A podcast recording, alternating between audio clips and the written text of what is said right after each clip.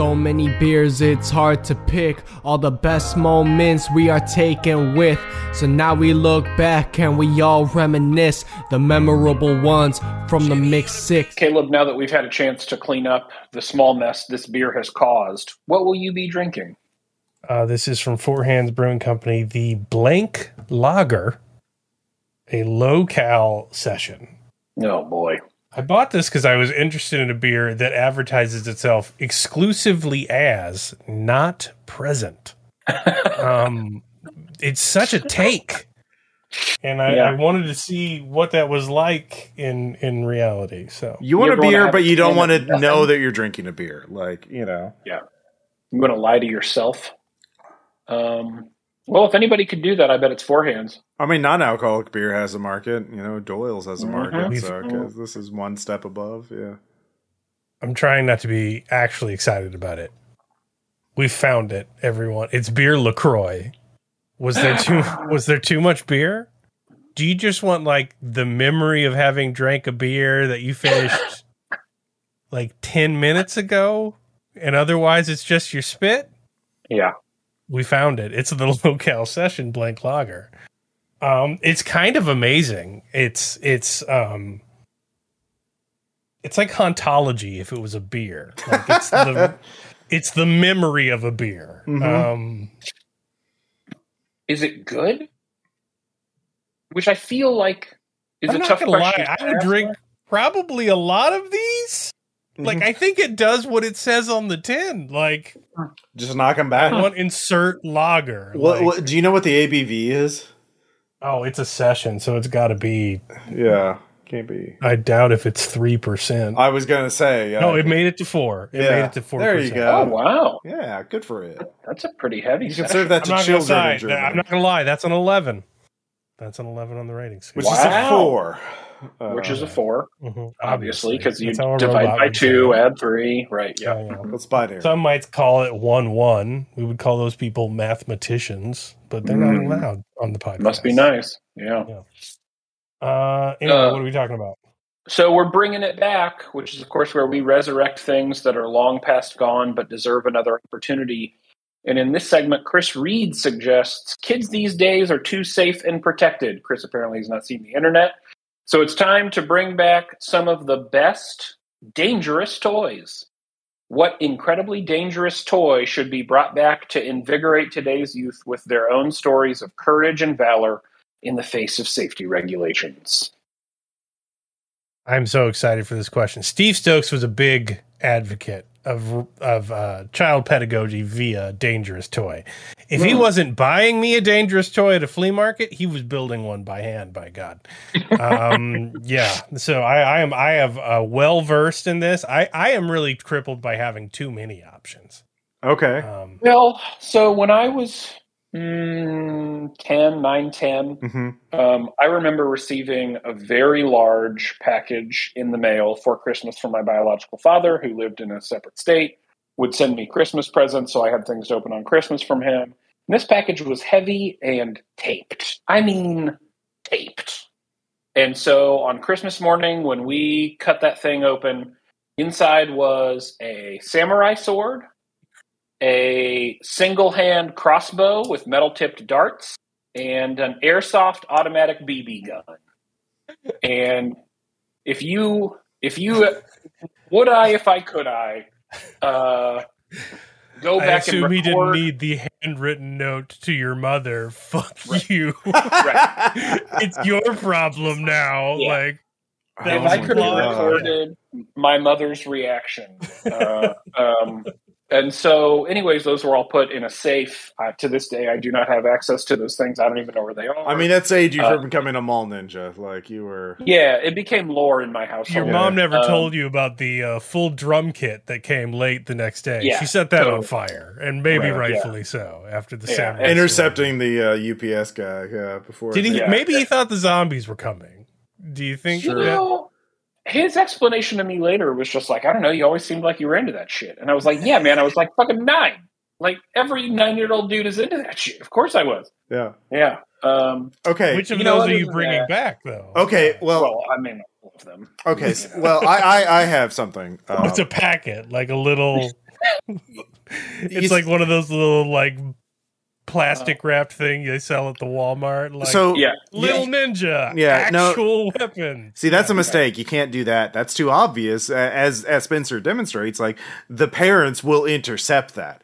So it ha- it has to have a veneer of being a normal toy in order to get in and really teach kids lessons about mortality. Um, so uh, you know what? I'm gonna say moon shoes. Uh, bring back moon shoes with better space age materials yeah. to increase elasticity uh, and and and bounce factor. So like I feel like they look safe. Kids remember, pe- parents vaguely remember them from the '90s. But I feel like with all our advances in material technology, we can get some like carbon nanotubes or some shit and make those fuckers fly. Uh, so uh, I think, uh, uh, and that honestly, it's still going to be better than putting wheelies or uh, or whatever it is. Uh, uh, you know, where they have little skate shoes. Uh, Heelys, Heelys, motherfucker. Heelys, yeah. Heelys. Uh, Heelys definitely crossed my mind here. Uh, Well, they're still out if you had there, a- but yeah. if you had a friend who had Heelys, it means you also had a friend who had a broken arm. Yeah. Uh, and like, I always thought that was like the best part about fucking Heelys. It's Yeah. Like, no parent who actually thought for half a second about what was going to happen here bought their kids Heelys. I'll tell you what I also was always baffled by. Like we were we were fortunate enough maybe or or misfortunate enough. Like we were the generation where the razor scooter became a thing. Mm. And if you bought your kid a razor scooter and didn't also buy them shin pads, you hated your kid. Like that was that was not a gift, it was punishment. It was an act of coercion and correction. And so I think maybe bring back either Heelys or razor scooters. No no knee pads. You do not or shin guards. You do Buying not a get to razor provide those. scooter was cheaper than Tonya hardering your kid and twice as effective. like, yeah. It's Yeah. not child Yeah, why- abuse if why the kid does it point in the themselves. kneecap when your kid could do it over and over again themselves. Yeah. Yeah. Yeah. And it Yeah. and you can't call CPS on kids doing dumb things to themselves. All right. Here's my pick, and this this is one of my Mm-hmm. all time dangerous toy experiences as a child. Now, not a popular toy, Mm. but I think that's going to help bring it back. Bullwhips. So bullwhips teach children responsibility. yeah. So first off, it's a fine leather good. They are they are they are Craftsmanship. expensive. Yeah. They are expensive, which means that when your father buys one at the Renaissance Fair flea market, along with shurikens and other things you shouldn't have, um, and it's too stiff to use as a whip, you're going to go play with that fucking whip because I paid money for it. So 1st off, you're learning fiscal responsibility Mhm. And like the stewardship of the whip. Um, second off, you're learning about consequences because when you do work with that fucking thing enough that it limbers up and works as an actual bullwhip, you realize that the thing that you've raised over hard, boring hours of just slapping it and cracking it and trying to break the leather, you realize that this new child you've birthed into the word can and will kill you. Yes. Um, and then, then if you keep going and don't quit like I did, you learn real skill. And I know that I would want the Zoomers hanging out with bullwhips in the climate apocalypse rather than without bullwhips. I 100%. mean, um, it's going to at least cause a resurgence in the Indiana Jones films, which Mhm. who can complain about? Um, Yeah. and so, yeah, bullwhips. It's it's a lesson in a box. It's a series of life lessons in a box. So, um, sort of a related point, the a- axe throwing place I went to not too long ago uh, has added an option where you can uh, throw shuriken or batarangs for an additional fee. So, What? Yeah. Uh, it should be a hospital fee. Uh, that is the additional Yeah. fee. With Well, my someone there was doing it, was throwing a batarang shuriken. without killing themselves or, or cutting their fingers off. is Relics Antique Mall on West Battlefield Street. Is that Yes. the one you want? Yes. Yes. I, I, Yes. Well, We're my li- Siri is now seeking Get directions. shurikens online. We're we're leaving this Whoa. in. Uh, the, Hundred percent. yeah. Siri heard Caleb talking about a bullwhip. and Please was like, stop, I got you you. monster. Well, I can't. I can't think of a better way to run out on that one. Uh, Chris Reed, th- thanks for the question. Siri, thanks for the response. Uh, with that, we're going to grab another beer, and uh, we'll be right back. Hi, that was a segment from episode 101 of our Patreon Extra. Uh, so we do two Patreon Extra episodes every month on the Mix Six. And uh, if you back us, uh, we you can also listen to all of those episodes and uh, the episodes we release every month, where we talk about board games, movies, uh, pop culture, and also what toys uh, should be given to children to teach them important lessons about their own mortality. Uh, so, what level can you back to get those episodes, Caleb? Six dollars will get you those episodes, Ross. Uh, also, we uh, do hot takes. Uh, we just talked about the movie Prey, um, and uh, yeah, we have a lot of fun uh, on the podcast. So uh, go to Patreon.com/slash The Mix Six to support this podcast and help us put out more episodes for the foreseeable future.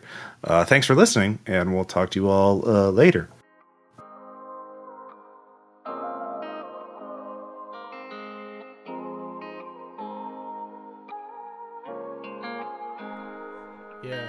So many beers, it's hard to pick all the best moments we are taken with. So now we look back and we all reminisce the memorable ones from the Mix Six.